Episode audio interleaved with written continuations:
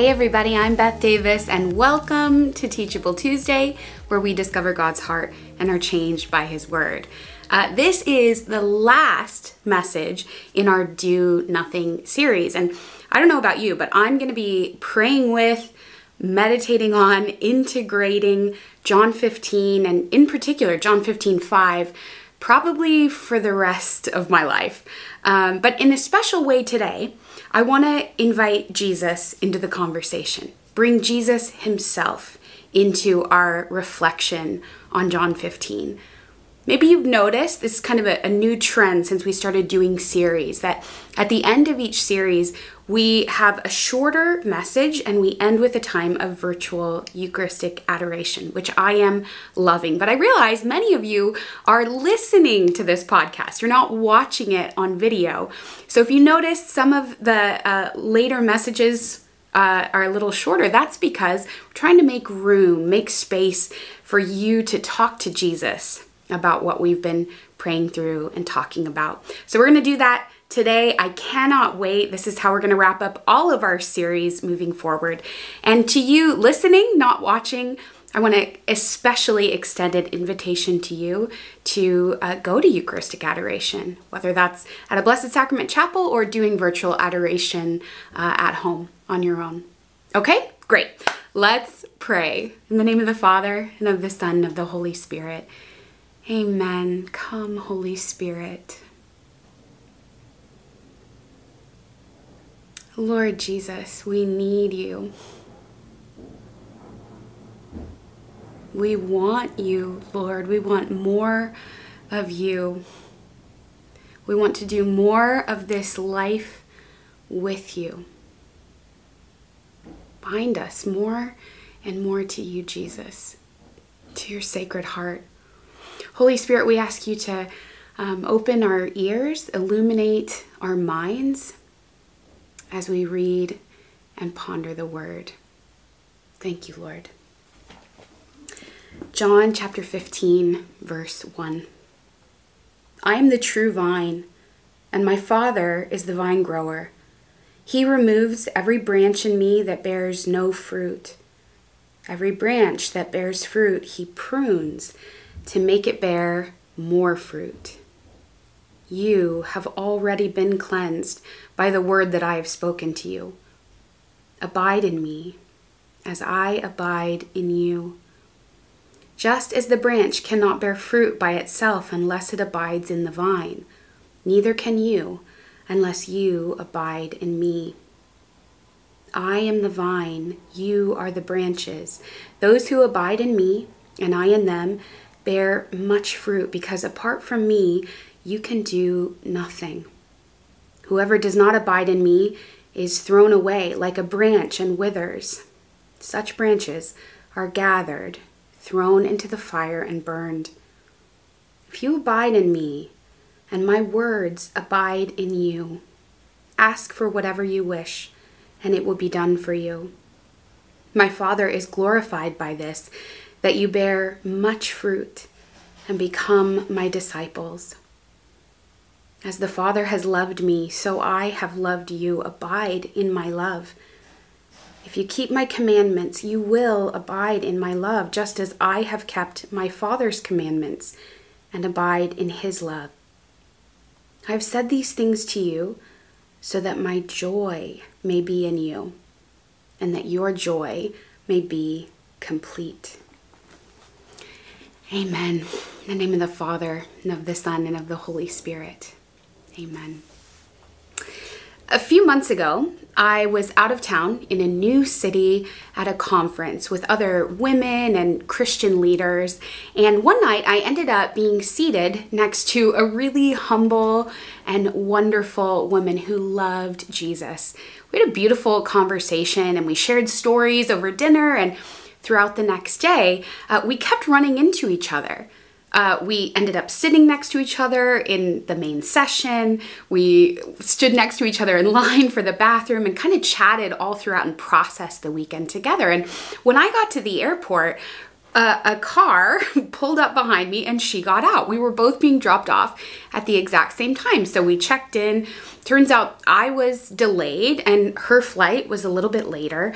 We had some time to spare. We're chatting all all the way through security and when we got into the gate area, she invited me to join her in the Delta Sky Lounge.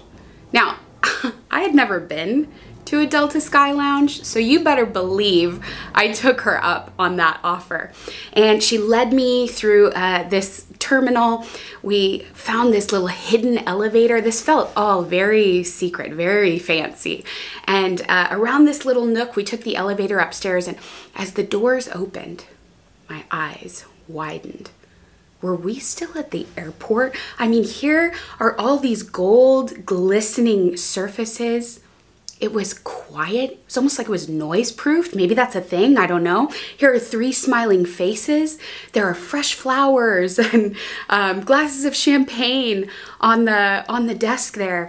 Here's a, a rolling screen with all the updated flight information, and yet none of the hustle and bustle, the stress of a terminal It was perfectly quiet and warm. It was incredible. So I'm not playing it very cool right now, but I tried to play it cool. And as my new friend approached the counter, she announced that she had a guest with her me, right? I was the guest.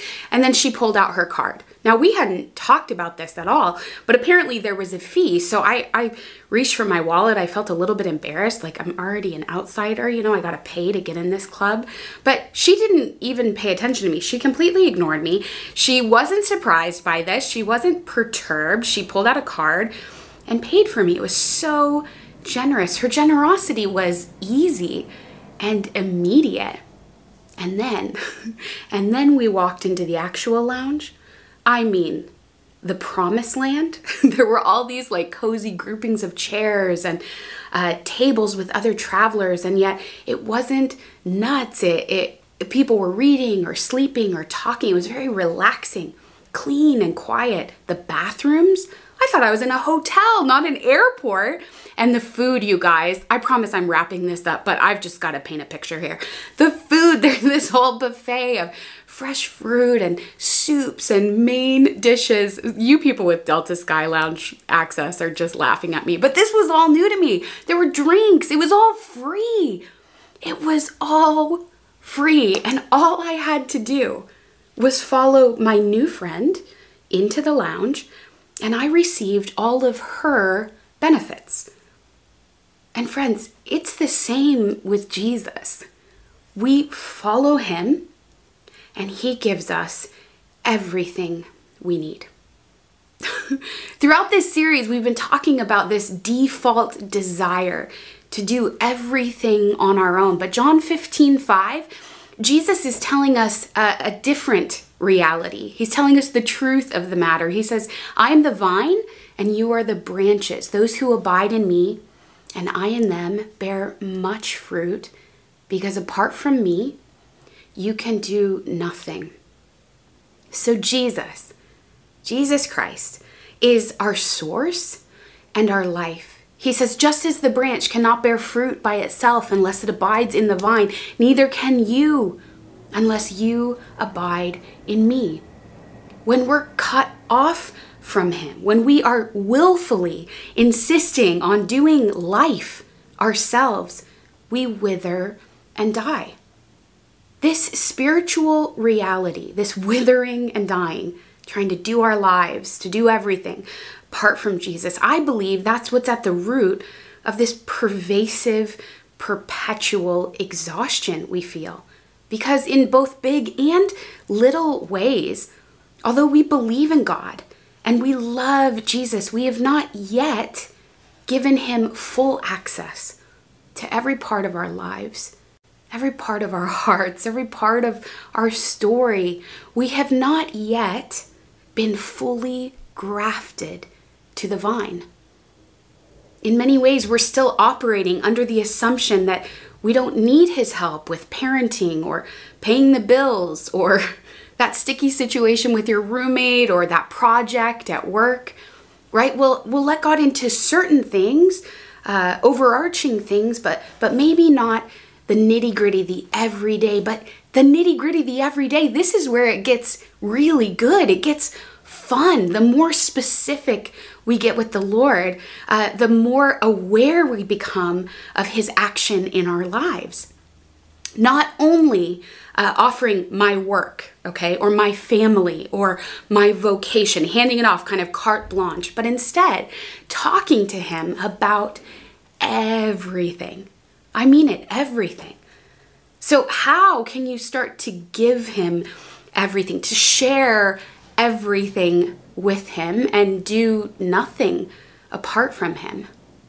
Start with one thing.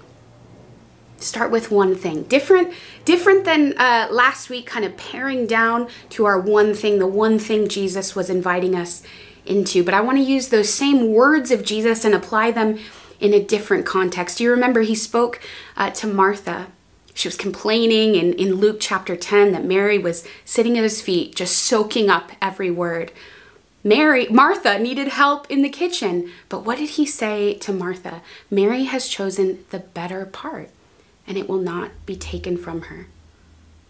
Before that, he says there is need of only one thing. So here again, we're applying that one thing principle, right? To starting with one thing. Getting into the, the nitty gritty, uh, the one area, the one relationship, the one situation, one conversation uh, where you need Jesus' help. It could be very simple and ordinary get micro with the Lord, right? He's a details man. So often we we kind of bring him all of our stuff, like everything. Uh, but sometimes that 30,000 view foot view that gets overwhelming. We really do need to get down in the weeds. We need to get micro with the Lord. Tell him everything about that one thing the shape of it, the contours, who's involved, what happened, how you feel about it. I- am not saying start with, you know, your deepest wound or your greatest fear. I'm I'm talking about that one difficult conversation with your spouse or a coworker. Just share your heart with him. Uh, be in his presence. And guess what? Then you're abiding with him. When you come into this time of prayer, I want to encourage you. We're not discerning anything. We're not insisting on an answer or trying to fix it or get it over with, whatever it is. In the words of John Henry Newman, this is heart speaking unto heart. I want you to allow your heart to be uh, to become grafted to Him a little bit more today than yesterday, a little bit more today than before. And this is the mystery of abiding sharing your heart and receiving His. And in return, He shares His heart and we receive Him. This intimate exchange of love is what we call prayer. And the promise of Jesus in John 15 is that if we abide in Him, if we stay with Him, if we do nothing apart from Him but everything with Him, we will bear much fruit much fruit. And right now, I want to give you uh, an invitation. I want to give you the space to share the nitty gritty with Him. That one thing. You might even be right now kind of swatting it away, like, that's not a big deal. I don't really need to get into that. But right here, right now, we're going to take this opportunity to come into Jesus' presence and to sh- tell Him everything about that one thing. Let's pray. In the name of the Father, and of the Son, of the Holy Spirit, amen. Jesus. Jesus, send us your Holy Spirit. Even now, Lord, I, I pray that you would bring to the surface the one thing, God, that you want to hear about. Sift away anything else, other distractions, anything that we might be tempted to to grasp or, or try to fight for control or answers about. But just that one thing, Lord, what do you want to hear from our hearts? You so delight to listen to our hearts, and we thank you, Lord. And Jesus, give us the grace to share our hearts with you, to show you our love by giving you our words, our time, our attention. We want to, to come now and, and do nothing with you, to just abide with you. And from here, Lord, to do nothing without you. Thank you, Jesus.